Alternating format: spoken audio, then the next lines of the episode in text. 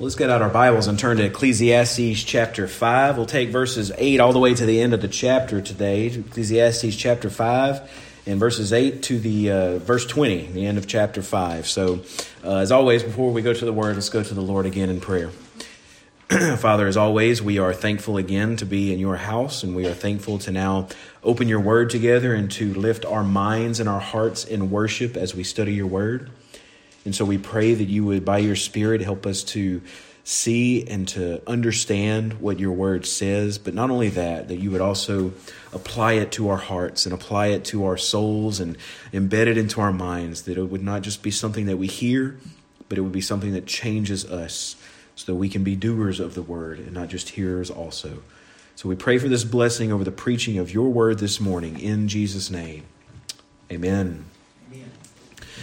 So we know that the preacher of Ecclesiastes has spoken much about the vanity of things that are under the sun. He has spoken about the vanity of work and the vanity of pleasure and the vanity of all kinds of things. And now, after he has talked about uh, giving us rather some advice that we saw last week about how we should order ourselves when we enter into the household of God, he now turns his attention again to the concept of vanity, vanity of things under this world.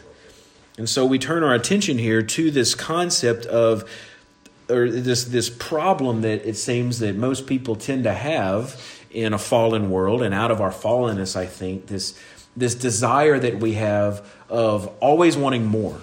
The, the desire of of always wanting more than what we have. The the problem of always looking to tomorrow. There's an old line I know not all of you like Star Wars but there's an old line in Star Wars when Luke meets Yoda for the first time, and Luke, and Yoda says something to the effect of, "Long time have I watched this one." All his life as he looked away to the future and to the horizon, and never his mind on where he was and what he was doing. And of course, this is meant as a rebuke to young Luke. And it is a reminder to us as well not to always get preoccupied with tomorrow. Jesus tells us not to get anxious about tomorrow because today has its own anxieties of its own and its own problems of its own. But even more than just simply not worrying about the anxieties of tomorrow and being anxious, don't look don't always uh, be on the lookout for tomorrow. Don't always yearn for tomorrow. Don't always think that tomorrow will be a brighter day. Focus on the here and the now. And so that's what the preacher of Ecclesiastes turns his attention to. And as we work through this all the way to the end, I've titled this message The Path of Contentment. And we'll learn what the pathway to true contentment is. But in order to do that, we have to talk about a couple of vanities that he notes in his observations of the world. And so the first note of vanity that he sees in the first couple of verses is the vanity of power.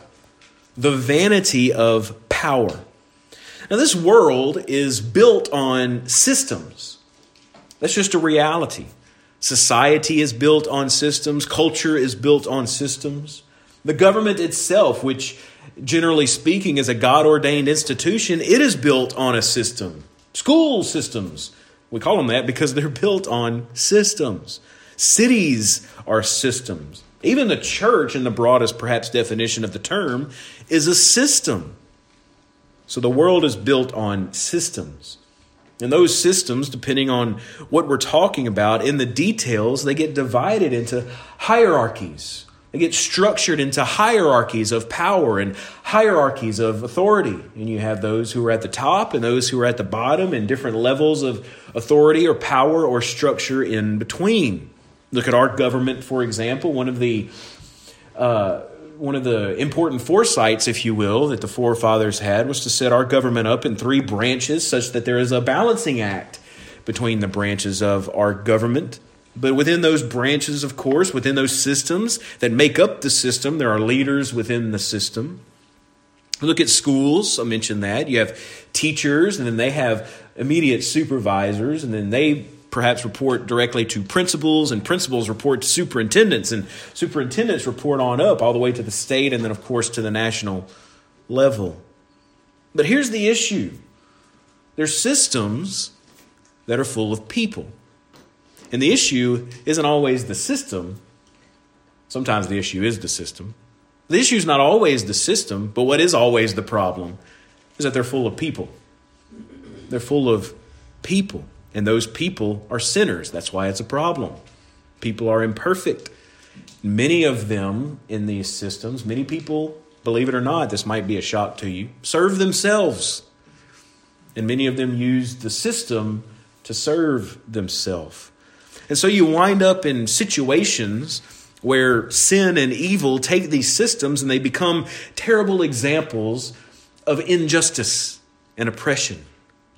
And that's where the preacher turns his attention to here with the vanity of power. He says in verse 8 If you see in a province the oppression of the poor and the violation of justice and righteousness, don't be amazed at the matter. For the high official is watched by a higher, and there are yet higher ones over them. Don't be surprised, he says. Don't be amazed. Don't let it shock you. When you look out at the systems that make up the world and you see injustice and oppression of the poor. Why? He says, because the high official is watched by a higher, and yet there are higher ones over them. In, in other words, the reason that oppression and injustice shouldn't surprise us is because they are systems and societies. They always set themselves up such that the, there are lower people and there are higher people. There are those at the bottom and there are those at the top. And so we shouldn't be surprised when it's built with sinners that there is there will be examples of oppression and examples of injustice within these systems. Don't be surprised. It, it's set up that way. It's just inherent in any system. Now, our own culture, our own society, has come to this conclusion as well. You look out upon the world and you see injustice and you see oppression. So, this isn't some novel observation that the preacher has come to.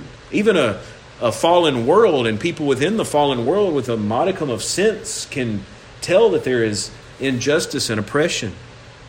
But our culture, has come to a solution where what needs to happen is that those who are experiencing the injustice, the, the oppressed, if you will, they need to rise up against the oppressors, to rise up and claim the power for themselves, to rise up against the powerful.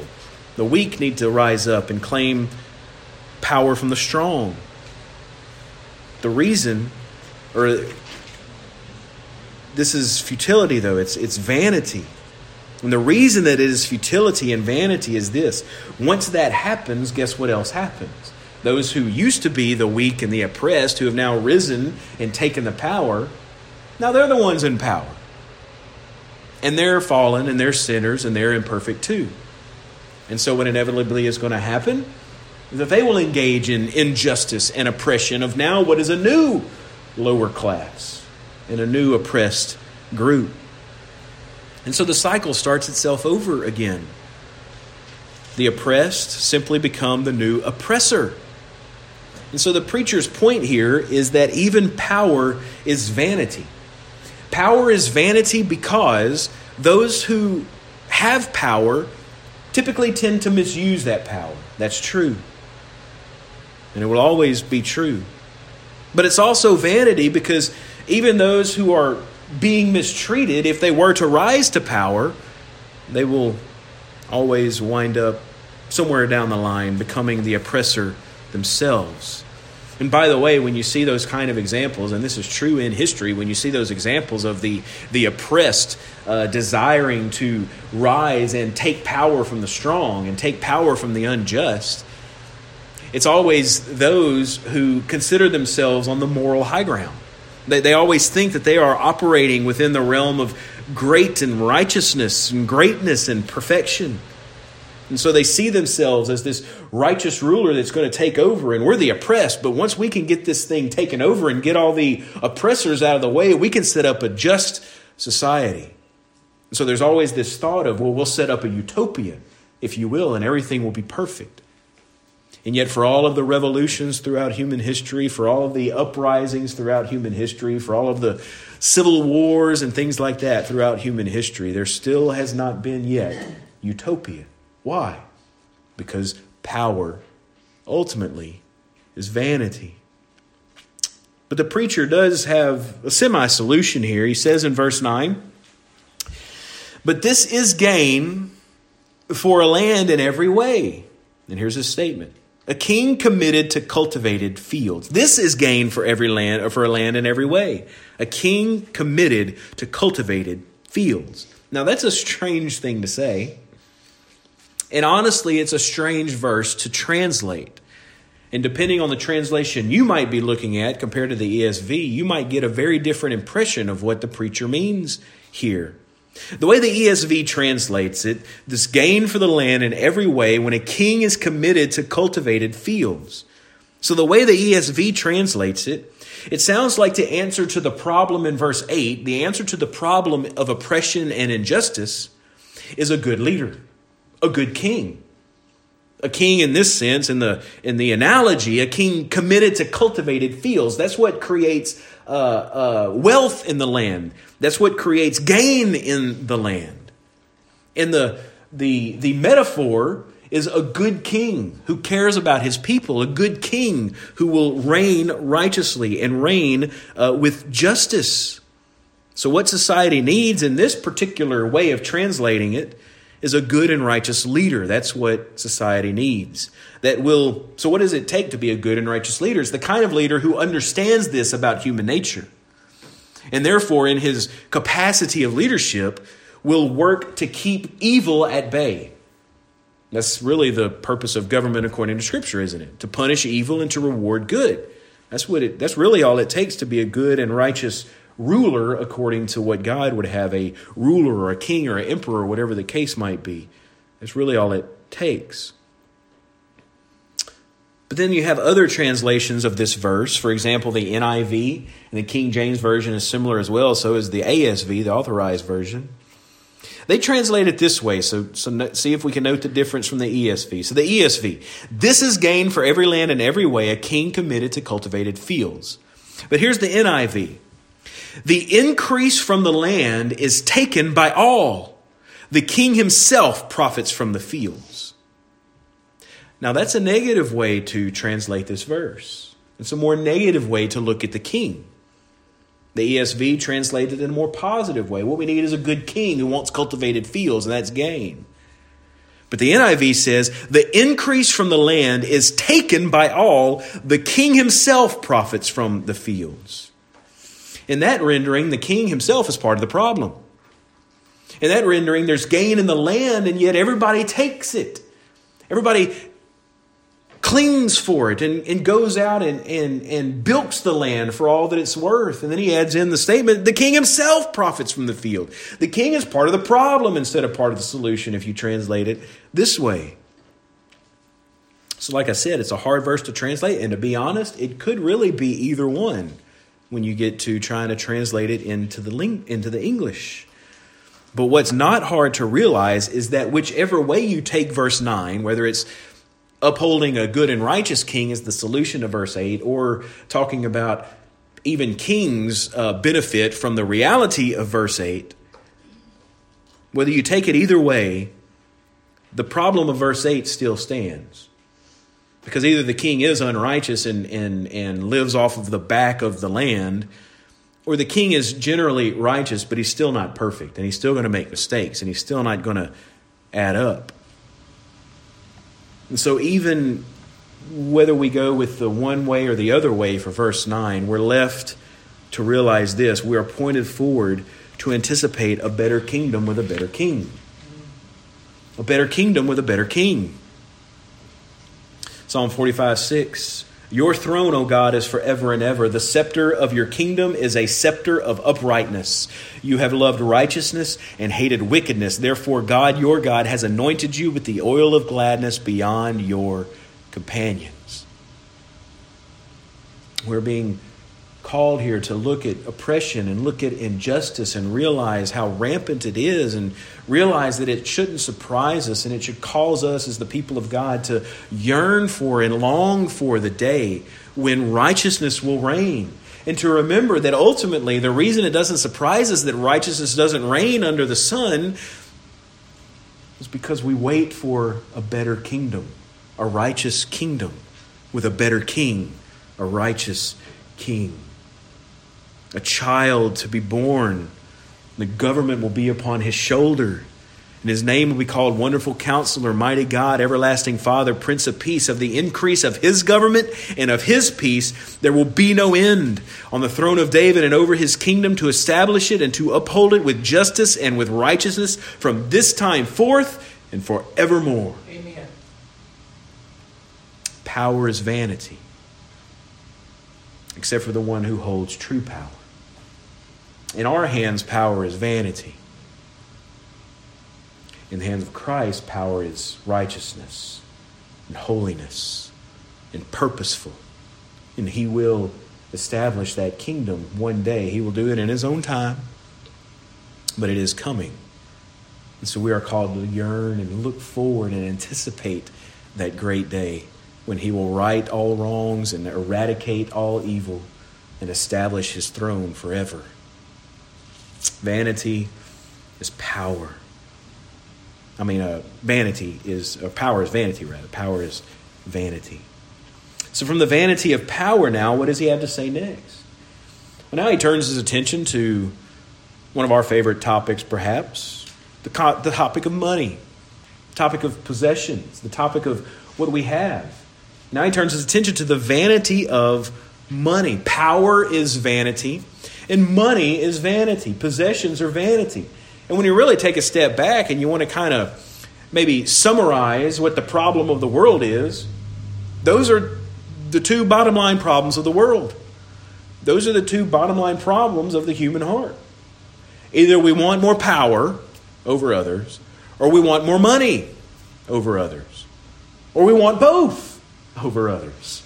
But really, it has to do with, with influence or affluence, with power or money. We either want more power or we want more money. And he says, even vanity, even money is vanity. The vanity of money. He says in verse 10 He who loves money will not be satisfied with money, nor he who loves wealth with his income. This also is vanity.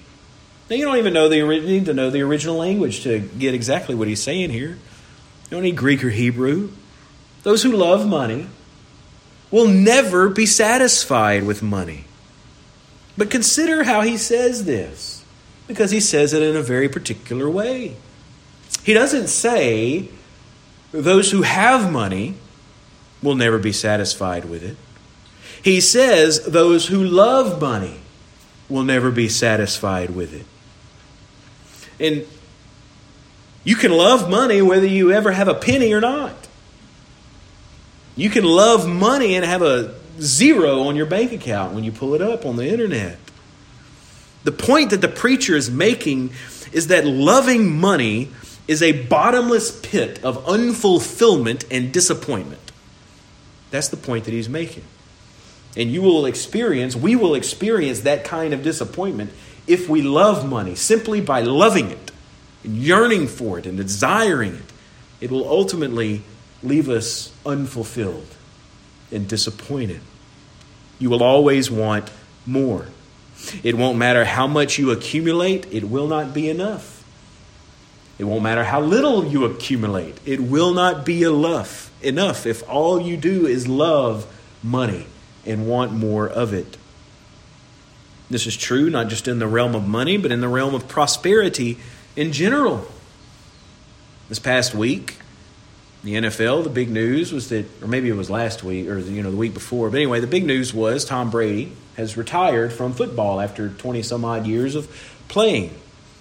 But I remember a few years ago they were doing a one of those pieces on him and they were interviewing him and all that and this is a man who has achieved the the greatest accomplishments of anyone ever in the history of his sport. Super Bowl appearances, Super Bowl wins, winning seasons and winning records and MVPs and so forth and so on. He has set a bar now that anyone and everyone who ever comes along, they will be compared to it, just like they used to be compared to Joe Montana. Now they're going to be compared to the line that Tom Brady has set. And they're doing an interview with him. And they ask him about how happy he was, you know, with where his life was. And this is kind of my paraphrase of what he said.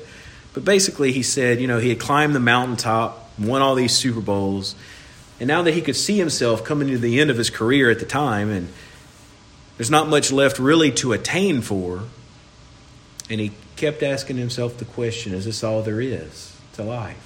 This is a guy who had prosperity that certainly any of us could never even dream of having money, fame, fortune, accomplishment. He's going to go down in the history. People will talk his name for decades, if not centuries, if football lasts that long. What a sad realization to come to. At the end of 20 years of life and 20 years of pain, and really most of his life when you go back to high school, junior high, and probably even childhood. What a sad realization to come to. This full life, even with a wife and children, and with such success. He comes to the end and he still felt unfulfilled and still felt a sense of emptiness and disappointment. And so it is with this world. Those who love money, those who love wealth, they'll never be satisfied with their money. They'll never be satisfied with their wealth. If that's all that you're living for, it will never satisfy you because we can always have more. There's always something, think about this 10th commandment violation, right? If we train our hearts to covet, then there's always something new to covet. If you train your heart to covet, you'll always find something new to covet. So you get that thing, and then you're just going to covet something new. And that's essentially what the preacher is telling us here. Says in verse 11, now he gets really personal. He says in verse 11, when goods increase, they increase who eat them. And what advantage has their owner to, but to see them with his eyes? what's he saying? There's a bunch of pronouns here, and it kind of gets a little, you know, hectic with trying to understand what he's saying. So when goods increase, they increase who eat them. So they increase who eat the goods. And what advantage has their owner, the goods owner, but to see the goods with his own eyes? In other words, when you have more than enough, when you have plenty, when you have goods, when you have all that you need and perhaps more, all that tends to wind up happening is that others come along seeking to take it from us. Others come along and want some of it for themselves. And it look, it could come from good places. As parents, for example, we make money to provide for our children, but we don't get to enjoy all the money that we make as children. I mean, as, as, as parents, our kids get to enjoy some of that. I mean, we got to feed them and clothe them and provide for them. And the more we make it, it seems, the more the kids need it. It could come from good places. It could come from bad places, like beggars or freeloaders looking to leech on our good fortune or our hard work. You got plenty. Float me this. You've got plenty. Float me that. They're on the side of the road in Baton Rouge all the time. There's signs that say, please don't give people money on the roads, but they're, they're still out there. And they're walking up and down, waiting on somebody to slip a dollar, slip a five, whatever the case is. And the kind of stories that you hear, you know, these kind of people that, that they are, many of them, they're just freeloaders and leechers and not actually people in that kind of need point he's making here is that the more our goods increase, the more there seems to be someone coming around to take it right out from under our nose. Going back to the system problem in verse 8, maybe it's the government wanting to raise your taxes. You can make more money, then you get to pay more taxes. And we'll come take it out of you before you even get to see it. Verse 12, he says, Sweet is the sleep of a laborer whether he eats little or much, but the full stomach of the rich will not let him sleep. I don't know how any of you are, but you put in a good day's work, typically you get a good night's sleep. That's what he's saying. Sweet is the sleep of a laborer. You put in a hard day's work, you're tired at night and you really don't have a lot of time to think about at some point, whether you have little or have much, because you're just tired. You need the rest. Good, honest, hard work leads to restful sleep. But what about the rich? He says, the full stomach of the rich. So we, this isn't just someone with a lot of money, it's someone who consumes his money by way of feasts and parties and gluttony and an all around relaxing lifestyle. Those kind of people don't sleep well. Why? Because they don't work. They don't do anything but consume their wealth. That's the point that he's making. Proverbs 25 16 says, If you have found honey, eat only enough for you, lest you have your fill of it and vomit. Eating too much and having a full stomach of the rich gives you a stomach ache, essentially. You ever had a bad night's sleep after you ate too much of something you know you shouldn't have eaten? It's uh, it's miserable. I remember this was before we were kids, uh, before we had kids, rather. You know, many many years ago, and uh, it was actually kind of my last hurrah before we would have Caroline and and me and my cousin Greg. We decided not not Chris but Greg. This was back when one of the the last Star Wars movie before they decided to make all what they're making today. It was coming out on DVD, and so we decided that we were going to get together and we were going to watch all six movies in one day. We were going to marathon this thing. We were going to watch all six of them. And so he came over to the house. We were in an apartment at the time. He came over. We started these movies at 7 o'clock in the morning. We finished at 9 o'clock at night. They're long movies. And we took some breaks and stuff. We finished at 9 o'clock at night. I did nothing all day but eat pizza and popcorn and chips and all that kind of stuff. Did nothing all day long. And then at night, I could not sleep. So why couldn't you sleep? Well, I didn't feel good. But I'd also not really done much of anything throughout the day that my body thought at the end of the day, I kind of need to rest. Instead, it got to 9, 10, 11 o'clock into 1 o'clock in the morning, and my body's going, You really kind of need to get up and do something, man. You didn't burn a lot of calories today. You've taken like 50 steps in 12 hours. And that's what he's saying here. It is the sleep of a laborer that is sweet, but the full stomach of the rich will not sleep. Here's another reason that money is vain, according to the preacher. There's a grievous evil in verse 13 that I have seen under the sun. Uh, riches were kept by their owner to his hurt, and those riches were lost in a bad venture. And he is father of a son, but he has nothing in his hand. Why is money vain? Well, it's not just vain because it doesn't satisfy, excuse me, satisfy in the previous verses. It's also vain because it's not, to use a big word, immutable. It's not unchangeable. It's also vain because, like in this story, which apparently is a real observation that he made in his observation of the world, one bad investment and you can lose it all. One bad turn of fate, if you will, and you can lose it all. He had lost it all, this man did, to one bad venture. Bought some stock that went belly up, made a bad investment. You might be tempted to say, well, what about those that that doesn't happen to? There's plenty of people who make great investments and they wind up with plenty of money. What about that situation? Well, that's what verse 15 is for. As he came from his mother's womb, he shall go again, naked as he came, and shall take nothing for his toil that he may carry away in his hand. This is also a grievous evil. And by the way, he keeps calling it a grievous evil. It, it gives him a it gives him a, a, a pit in his stomach. Literally, it makes him sick to see this in the world. It's grievous. It makes him nauseous.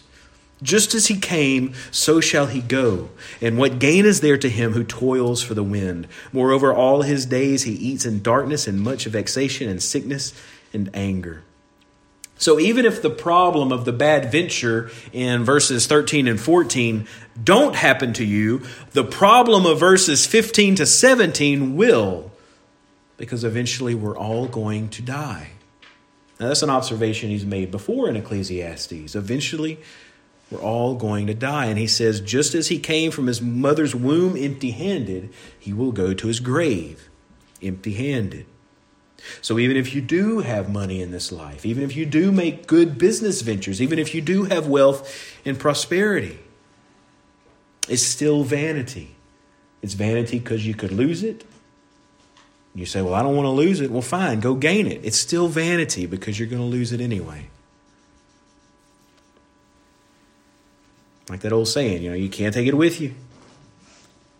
Let me pause here, by the way, to say this. That principle, this principle that we're talking about here of money being vanity, that is not license for bad stewardship of what God has blessed us with. Good stewardship of our resources is not vanity. Good stewardship of our resources is not vanity, it's obedience. This is one of those situations where you know two truths of scripture can kind of serve like those bumpers that you put on the bowling alley lanes and keep your ball out of the gutter. So don't fall so far to the gutter of everything is vanity and so nothing matters. But then when that when scripture bumps you off of that, don't fall into the other gutter of, well, I'll just do whatever I want with all my money. Right? No, we have to be good stewards with it as well. Good stewardship here is the right answer. So, what is this reminding us of? It's reminding us that we will not find joy, we will not find satisfaction, we will not find contentment under the sun. The world cannot satisfy us. And it's reminding us that we don't live for this world, we look forward to the city that is to come. Anytime I think about this principle, I think about what happened with the Hebrews in Hebrews chapter 10. When the writer tells them in verse 34, You had compassion on those in prison, and you joyfully accepted the plundering of your property, since you knew you yourselves had a better possession and an abiding one. Therefore, don't throw away your confidence, which has great reward. Why is it that they were willing to give up their property and the plundering of their property? Because they knew they had a better possession and an abiding one. Isn't this wonderful to know that for those of us who know Christ, this world is not all that there is? But there is something new, something better, something waiting for us, a city that we long for and that we wait for. It's easy to get bogged down in the anxieties and the stresses and the distractions of this world. But we must remember that here, where moth and rust destroy, we are strangers and aliens and sojourners passing through. And we're going somewhere better, where moth and rust do not destroy. And that's so beautiful that even the streets are paved with what? With gold. We're, we're worried about many times hoarding all the gold that we can here on earth. We're going to a place where there's so much of it, they pave it with the streets, or they pave the streets with it.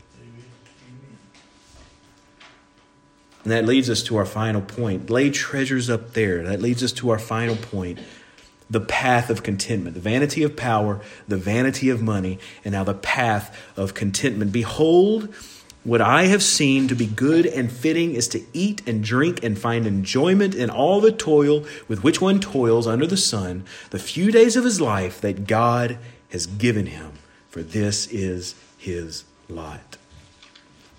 So you say, well, hey, you, you've just been talking about not only in this chapter, but in all the previous chapters, how vain all this is, how vain pleasure is, and how vain money is, and how vain toil is, and how vain power is. And now we come to this verse, and you say, all you can do is find enjoyment in your toil under the sun. You say, how can you do that? And his answer is in the phrase, God has given this to him. This is his lot according to the sovereignty of God. And by the way, I love that he says here that it's good and fitting to eat and drink and find enjoyment, essentially in all of life. Because if we left this message with point one and two in the vanity of power and the vanity of money, we'd all leave out of here with a melancholy outlook on life. We're just destined to be miserable, I guess. That's the lot of God's people. That's what most people think Christianity is. It's it's a life of misery. You can't do anything you want to do. I got all this stuff my flesh wants to do, and if I go join that group, I can't do any of that anymore. And so it's this life of humdrum melancholy and misery. And the last thing we want to be when we go out of the Lord's house is a bunch of Eeyores and Debbie Downers. We want to be Christians full of joy, unshakable joy Amen. when we leave out of here. So he tells us it's good and fitting to find joy in this life because these few days of your life, it is a vapor. It's here and then it's gone. But the few days that you have, God has given them to you. This is your lot. What a God centered way of finding an outlook on all this rich or poor, wealthy and prosperous, healthy or, or sick, whatever comes our way in this life, God's given that to you as a gift. Essentially, He's saying, Look, be faithful. Work hard as unto the Lord. Enjoy eating and drinking in your toil because that's the lot that God has given you. It's a gift. It's given to you. It's like Christmas with a big red bow. Open it up every day and say, This is the day that the Lord has made. I will rejoice and be glad in it. And then you say, Well, wait a minute. Life's hard sometimes. It's not much of a gift. It doesn't feel that way. Bad things come unexpectedly. And yeah, that's true. But do you think here he's not also talking to the man who lost everything he had in one bad venture? You think he's not talking to that guy in verse 13 and 14?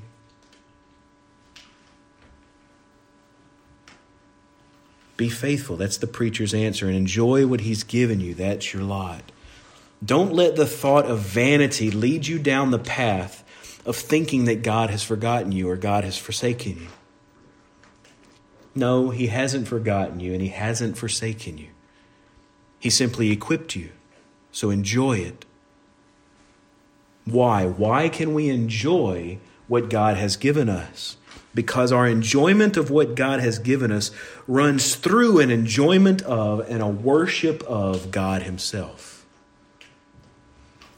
We don't enjoy, this is important to get, we don't enjoy the things of this world because of what they are we enjoy them for the gifts that they are from the Lord. We don't enjoy the things of this world for what they are. Because if you're trying to do that, then yeah, you're going to find things that it's hard to, quote unquote, enjoy. We enjoy them for the gifts that they are before the Lord. And look, if, if I give one of the kids a gift, and they open it up and then they throw it in the trash. How's that going to make me feel? How's it going to make you feel? How often do we do that with the Lord? We open this gift, it's a big red bow. We woke up this morning, bright eyed and bushy tailed. This is the day that the Lord has made. And we look at this day and we say, This is junk. And we throw it in the trash bin.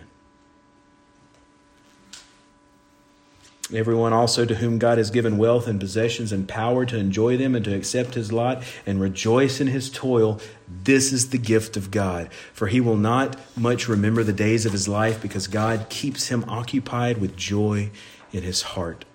If God keeps you occupied with joy in your heart, you will not much remember the days of your life. You're going to be too focused on worship and too focused on praise and too focused on the Lord and too focused on being content with where you are. If you focus on this world, you're going to find yourself filled with anxiety and worry and distraction and discontentment and disappointment and vanity. But he says here if you keep your heart occupied with joy in the Lord, you won't much remember the days of your life from one to the next. We enjoy them as gifts because we enjoy first the giver of those gifts. The preacher here is begging us don't seek satisfaction in the cheap joys and fleeting pleasures of the world. Seek satisfaction in God alone through Christ alone. And within that satisfaction, enjoy the gifts that He's given you. That's the call of the preacher. That's the path of contentment. remembering that whatever we have has come from the hand of God. Sometimes it's painful, sometimes it's hard, and sometimes it's pleasurable, and sometimes it's easy. But all of it is given you with a big red bow from the hand of God. Let's close with the words of Paul, sometimes, many times, actually misquoted, misunderstood. He told the Philippians in Philippians 4:11, "I'm not speaking of being in need, for I've learned in whatever situation I am to be content. I know how to be brought low, and I know how to abound. In every and every, in any and every circumstance, I have learned the secret of facing plenty and hunger, abundance and need. What's the secret? I can do all things through Christ who strengthens me. That's the context of that well known verse. He's talking about contentment. How do you be content? Whether you have plenty or hunger, or abundance or need, you do all things through Him who strengthens you. Let's pray. So, Father, we do pray that you would do this in our hearts, that you would help us to, to be content. We know this is the work of the Spirit in us, and it's not something that we are naturally bent toward or able to do. And so we pray that you would help us. Help us to find our joy, our contentment, our hope and our satisfaction in you alone through Christ alone.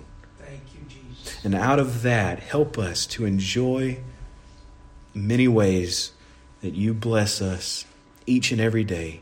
And help us to see even the moments of pain and even the moments of heartache. Help us even to see these moments as little gifts of grace that you give to us and help us to continue, as we've said, to be faithful to you and to hold on to you in prosperity, in poverty, in plenty and in hunger, in abundance, or in need. Because we know that we can do all things through Christ who strengthens us. We ask this in His name. Amen.